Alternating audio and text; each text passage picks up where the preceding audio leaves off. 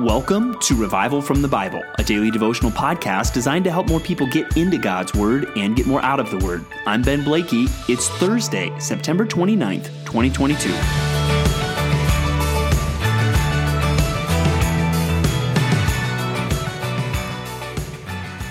As we read through the Bible, one thing that you've probably noticed for sure by now is that on most days, it will take you longer to read the Old Testament portion of our reading than the New Testament.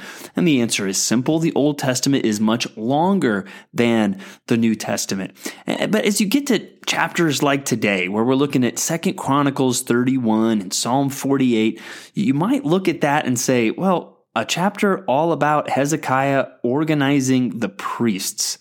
Why should I care about that? And a lot of the history we get to in the Old Testament. Why should I care about that? I mean, maybe it's interesting, but you know, I'm not a, a nerd like Pastor Ben is. So, you know, I, I'm just going to skim over this stuff because it doesn't really affect me. Well, that's where uh, I want you to notice the other chapter that we read in our Old Testament reading, Psalm 48 today. Now, now, some Psalms are hard for us to know exactly when they're written, so we're covering some of these Psalms as we go uh, throughout the Old Testament. But today we read Psalm 48, and this is another Psalm sometimes that might be h- hard to relate to. Why should I care about this? Some Psalms uh, really focus on um, the city of Jerusalem, or they focus on Zion, that this hill in the city of Jerusalem. And you might say that I have a hard time relating to that. I'm not Jewish. I don't care as much about Jerusalem and I've never been there. So what difference does this make to me? Well, here's the answer I want you to understand. We should care about the history of the Old Testament. We should care about Psalms about Jerusalem because they reveal God to us. They show us who our God is. And you see this uh, very clearly at the end of Psalm 48. In verse 12, it says, Walk about Zion, go around her, number her towers, consider well her ramparts, go through her citadels, that you may tell the next generation that this is God our God forever and ever. He will guide us forever.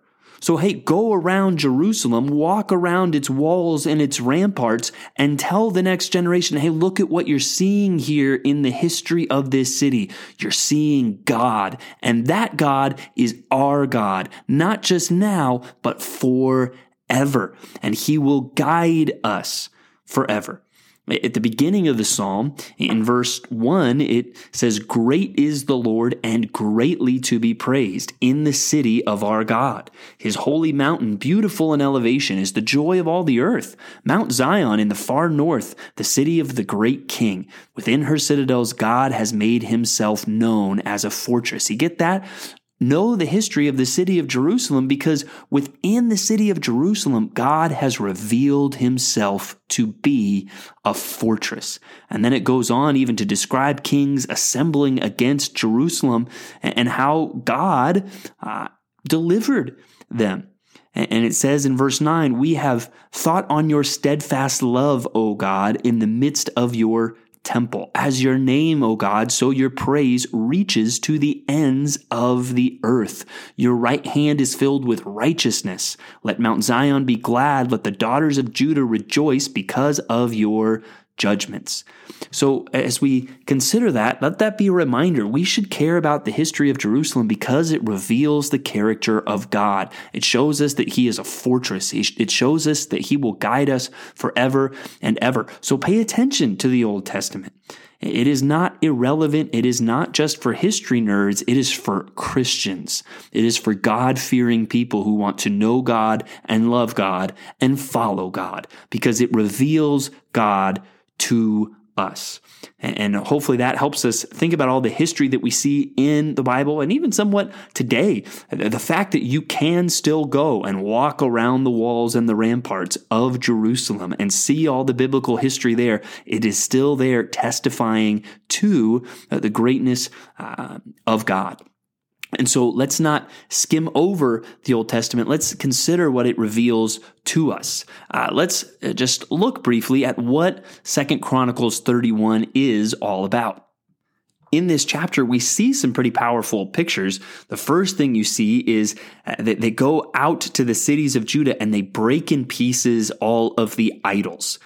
Um, they they get rid of that. And that kind of going back to what we recently talked about, the, the makings of revival, that's another one. If we want to see revival, we have to see idols destroyed. We have to see the things that people are placing above or next to God uh, really be abolished. And then we see this beautiful picture really of the people coming together to give to the work of the temple. And they bring um, they bring a sufficient uh, amount for the need. And you see the chief priest saying, Since they began to bring the contributions into the house of the Lord, we have eaten and had enough and have plenty left. For the Lord has blessed his people so that we have a large amount left. And all the needs of the priests were met. And they're seeking really that this is to restore worship. So even this, remember, we're, we're seeing Hezekiah come in and kind of clean house after a very wicked king. And he is leading the people to worship God again. And hopefully that's something that sticks out to us from re- reading about Hezekiah. Just the beauty of what happens when a people turns from sin and turns from idolatry and turns to seek the Lord. And we see how God blesses that. Look at the last two chap two verses of the chapter. Thus Hezekiah did throughout all Judah, and he did what was good and right and faithful before the Lord his God. And every work that he undertook in the service of the house of God, in accordance with the law and the commandments, seeking his God, he did with all his heart, and he prospered. And let that be a lesson to you. Seek God with all your heart. Seek to do what is good and right and faithful, and God will bless it. That blessing might not always look like what we think. And even as we're going to see soon in the reign of Hezekiah, there's some serious problems that come along. So it doesn't mean there won't be any problems, but God will bless. God will honor those who seek Him, who seek what is good and right and faithful, and who do that with all of their heart. So don't skim over the Old Testament today. There is a lot for us to learn there. Finally, we read a whole book of the New Testament today, the book of Philemon. Now, why do we read this book now? Well, Philemon is often thought of as a companion letter to the letter of Colossians. And why do we think that? Well, we, see some of the same names, especially this name Onesimus, uh, listed at the end of Colossians and now here in Philemon. And what we gather from reading this letter is that Onesimus is actually a slave who belongs to Philemon, who apparently is someone there in the church in Colossae. And, Paul is sending Onesimus back to Philemon. And we also gather that Onesimus is now a believer, and even that Paul had a hand in uh, leading Onesimus to Christ. He, re- he appeals to him as my child whose father I became in my imprisonment, and that there's been a transformation in Onesimus. In verse 11, formerly he was useless to you, but now he indeed is useful to you and to me. And so one thing that this book generates is a lot of discussion about slavery. People want to know what does the Bible say about slavery? Does the Bible condemn slavery? Does the Bible condone slavery? What do we learn about that from the book of Philemon? And there's even lingering questions. Clearly, Paul is hoping that Philemon will do something. Is that merely to forgive Onesimus? Because it seems from what we know about the law, there could have been severe punishments on Onesimus, who seems to be a runaway slave. Or is he hoping and expecting and even commanding that Philemon will set Onesimus free? And the thing is, we can't know for sure what the answer to that question is. And I think a lot of the focus on slavery and wanting to resolve our questions from a modern Western perspective aren't really what God was getting at in this book. And what we see is something even more fundamental than that. What we see Paul appealing to is that even though Philemon is a master and Onesimus is a slave, they now have a relationship in Christ that supersedes any other human relationship. They are now beloved brothers in the Lord.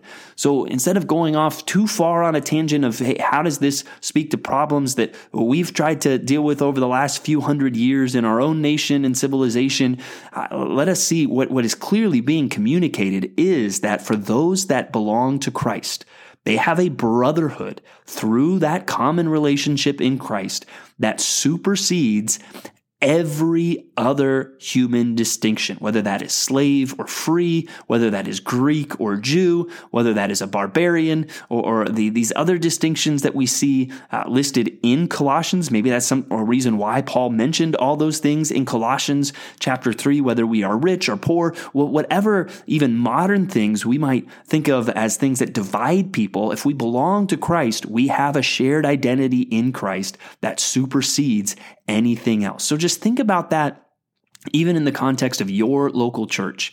And you might see people that come from different backgrounds, uh, different economic status, different occupations. And just remember, you have a bond with all of those people in Christ that supersedes any of those distinctions or divisions. And that should rise above all of those things.